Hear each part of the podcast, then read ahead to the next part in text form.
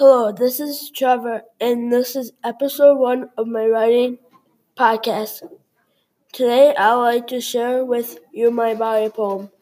Trevor, sibling of Zach and Emma, good behavior, nice, friendly, lover of football, baseball, and recess, who feels happy, sad, and angry, nervous about my first football game, who fears snakes and my brother, who would like to see lots of parks and kinder people, residents of Mukwonago and Watertown.